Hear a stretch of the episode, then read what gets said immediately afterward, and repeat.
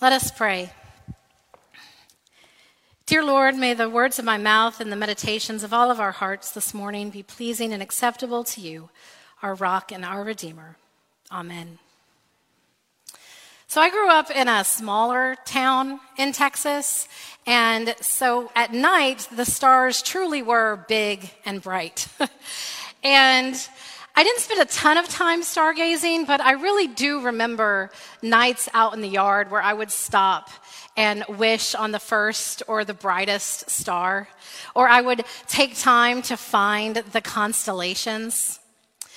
And now I almost feel like I took that for granted. Because living in a more populated area, it's a little harder to see the stars bright in the sky. You have to drive out a ways. And I don't take the time to do that, to, to just sit and wonder at the sky. And it truly is wonder at the sky that brings us our story today. The story of these three wise men who followed the star. And we, we talked about this a little bit on Christmas Eve the idea that the wise men are part of our nativity set there at the birth of Christ. But in reality, the child was probably a toddler before they really made their way to see and to worship the Christ child. So we celebrate the arrival of the Magi or the wise men on Epiphany, which is the 13th day after Christmas. And that's going to be coming this Thursday, the 6th. And so this is Epiphany Sunday. Uh, the arrival of the Magi or the wise man. And it's a sign that God in Christ has been made known not just to the people of Israel, but to the whole world, such that even these Gentiles came from a faraway place to worship him. So, the story of the wise men told in the second chapter of Matthew shows us three ways to respond to that knowledge this gift of Emmanuel, God with us. So, as we read, pay attention to the three different responses to the news of Christ's birth, shown to us through three characters Herod, the chief priests and the scribes, and then the wise men. Hear these words from Matthew, the second chapter, verses 1 through 12. In the time of King Herod, after Jesus was born in Bethlehem of Judea, wise men from the east came to Jerusalem, asking, where is the child who has been born King of the Jews? For we observed his star at its rising, and we have come to pay him homage. When King Herod heard this, he was frightened, and all Jerusalem with him. And calling together all the chief priests and scribes of the people, he inquired of them where the Messiah was to be born. They told him, In Bethlehem of Judea, for so it has been written by the prophet. And you, Bethlehem, in the land of Judah, are by no means least among the rulers of Judah, for from you shall come a ruler who is to shepherd my people Israel. Then Herod secretly called for the wise men and learned from them the exact time when the star had appeared. Then he sent them to Bethlehem, saying, Go and search diligently for the child. And when you have found him, bring me word so that I may also go and pay him homage.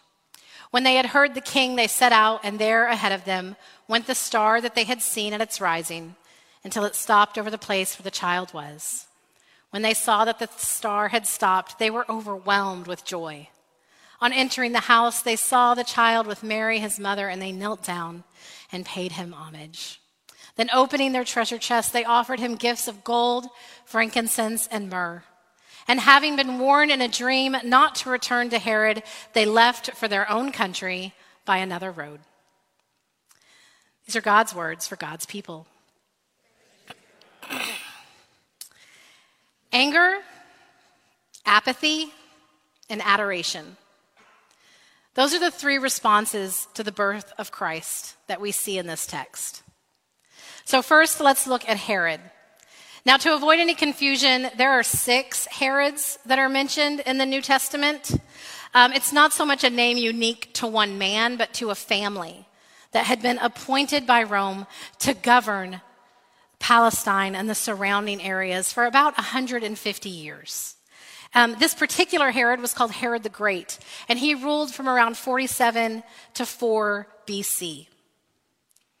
And we often think of the story as just another part of the Christmas narrative. It's really charming to think of these wise and gentle men traveling from afar to come and to see the baby and to worship him. But truly, this story that Matthew tells is one of political dynamite. Herod was not Jewish, but he knew their beliefs and their customs. He knew that current thought was that the Messiah who was coming would be a political or a military savior, not a spiritual one. That's why it says he was afraid. And we read later in Matthew uh, why he tells the wise men, Come on back, tell me where to find him. And of course, the wise men are warned by an angel not to do that, and they take a different road home and then as you read on in Matthew, you see Herod's response the slaughter of the innocents. He tries so hard to ensure that this king would never be. What we know of Herod the Great was that he was a shrewd and a talented ruler. Uh, he completed the rebuilding of the temple. Uh, there were times that he could be generous. He canceled taxes in difficult times. Uh, he even once melted down his own gold to buy food for people at a time of drought. But he was also paranoid and insecure. And his panic to secure his power over the years, he killed his brother in law, he killed his wife, he killed her mother, he killed three of his own sons, trying to make sure that he kept his rule. So, to this news that a new ruler for the Jewish people had been born, a ruler potentially so powerful that Gentiles were coming from far away to worship him, he responds with fear and anger. Anger driven, as it often is, by insecurity. The second reaction that we see in Matthew is of the chief priests and the scribes that Herod has called to tell the wise men and to tell him where this event would occur. The chief priests would have been a collection of former and current chief priests, and they were selected from just a few families. They were the high priesthood of the Israelite people. The scribes would have been those who were experts in the scripture, experts in the law. And so they knew exactly when Herod asked them. The prophecy from Micah that says that the baby would be born in Bethlehem. These people would have had power and influence. And they were very knowledgeable in the ways of the scriptures and the law. And so they knew the answer. But knowing is very different than believing. You would think that in their answer there might have been excitement, anticipation, and joy that, that this was what their people had been waiting for that the Messiah was going to be born, that they knew where it was going to happen, you would think that, like the wise men, they would have been excited to go and to worship the king. But they were indifferent. Whether from disbelief or ignorance or possibly concern of creating more political turmoil, the chief priests and scribes are apathetic. They are unmoved by this news that the Messiah is to be born. And that's really the irony of this story. That the religious insiders of the Israelite people, who ought to have rejoiced at the birth of their Messiah, were apathetic, so engrossed in their ritual, so engrossed in making sure they practiced the law correctly, that they overlooked Jesus. I really see a lot of myself in these men. These men who knew the scripture, knew the prophecy. They knew where to find the Messiah, but they didn't go out of their way to worship him. They didn't allow their life to, to be changed by this amazing gift from God. Is that not often us? We know the details of the incarnation of God, yet we are often unmoved by the truth and the grace and the power that that can have in our lives. We want to keep control. We put God in a box. We take God down when we need God. And then maybe when things are going okay, we put God back.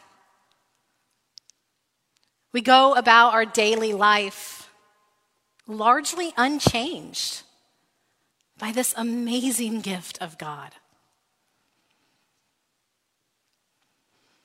I feel like we must be apathetic, like these chief priests and scribes.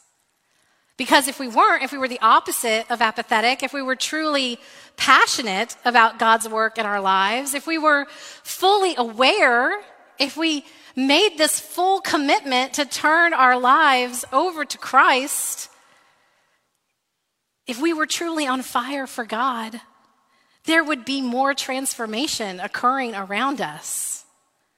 If we were exhibiting the fruit of the Spirit, people would see it. They would want to know. If we were saying, Come and see, Noel, this amazing gift, come and see what it's done for me, this community would be transformed. There would be revival. I wish that I were more like the Magi, because in their response, the third response, we see adoration. Not anger, not apathy, just adoration. Magi is kind of a hard word to explain. Uh, they weren't kings like the tradition tells us. You know, we sing the song, We Three Kings. They weren't actually kings. More likely, they were advisors to kings. Um, they were men who studied astrology, which at that time is more like what we would call astronomy. Um, they studied philosophy and science of the time. We really don't know exactly how many there actually were. We don't know their names. We don't even really know exactly where they were from. We think that they were Gentiles, probably from Babylon, most likely from the same group that Daniel won over for the Lord 600 years earlier. They had heard of these scriptures that had been passed down through the generations. But what matters most is why they were coming to worship and adore this baby that they had heard would be king of the Jews. And when they found him, the scripture tells us they were overwhelmed with joy. They bowed down to worship. Those words don't really seem like enough to convey the feeling, the overwhelming joy that they must have felt, the, the immediate way that they bowed down to worship. Because for them, once they saw the Christ child, even though he was just a mere infant, they knew there was no other choice but to bow down and worship. It is in stark contrast to the indifference of the chief priests and the scribes, the establishment of the Israelite people. And scripture doesn't really tell us what happens to the wise men after that. We know that they go home by a different road. They ignore Herod's order to come back to him, which really put their lives at great risk. But we don't we don't hear anything else in scripture about these men. And I wonder how the rest of their lives went. How was their life changed by this encounter with Christ? How has your life changed by your encounter with Christ? Is it different? Do you live in a different way after encountering and accepting Christ than you did before? If it's not radically different, then I would argue that you're living that apathetic response of the chief priests and scribes. If it is radically different, then you need to tell people. Tell people why it's different, how it's different, what changed for you when Christ became your Savior. Because that's not a gift that we want to keep to ourselves. It's a gift that we are meant to share with as many people as possible because it is life changing. It should be life changing. Today's text shows us three responses to Christ anger and apathy, which in reality are both rejection of the gift of the gospel, and then adoration. As we enter this new year, what will be your response to this gift that this past Christmas season has just reminded us of? This gift of God with us. If you're hearing this and feeling a little challenged to turn over more of your life to Christ, you can talk to me, Mike, Susie, Becca, anybody on staff, and we can help you to plug in to study, to get with a mentor, to have a place of service, give you an opportunity to share your witness. As Christians on this side of Easter, knowing that not only did God come to dwell with us as a baby, growing and experiencing all that we experience, and then dying for us, offering us salvation, offering us forgiveness in truly an incomprehensible act of mercy.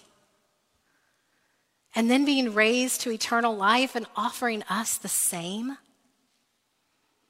For all this, what is our response? Active rejection through anger, like Herod? Passive rejection through apathy, like the chiefs and the scribes? Or will we choose adoration? Like the Magi who came from so far to worship and offer their gifts to Christ? It is my prayer that as a church, we will enter this year ever mindful of the gift of Christ, of the gospel that we have received, and that we will make adoration not just our response this day, but practice adoration every day through worship, through study, through acts of service to others, through the offering of our time, our talent, our treasure, and our witness that through all of us, this community might know of this good news, this amazing gift, and truly be transformed through a deep love of God and of neighbor. Let us pray. Patient Lord, we ask that you wait for us while we get nostalgic over the manger scene. Our hearts are warmed by the witness of the shepherds by the journey and the adoration of the Magi. We want to stay right at that time and feel the glow of that love. But you call us to go from the manger back to our fields, back to our schools, back to our homes and our work. Lord, you continue to pour your transforming love into our lives. And we are challenged to look for places where we can bring that glad, good news of hope and salvation, where we can make peace and goodwill a reality by sharing your amazing love with others. Remind us, Lord, of all the opportunities that we are given to celebrate your love and your power, and then stir within us the courage and the conviction to do that. Lord, we pray in the name of the Christ child, given to us so freely, who we have received. Amen.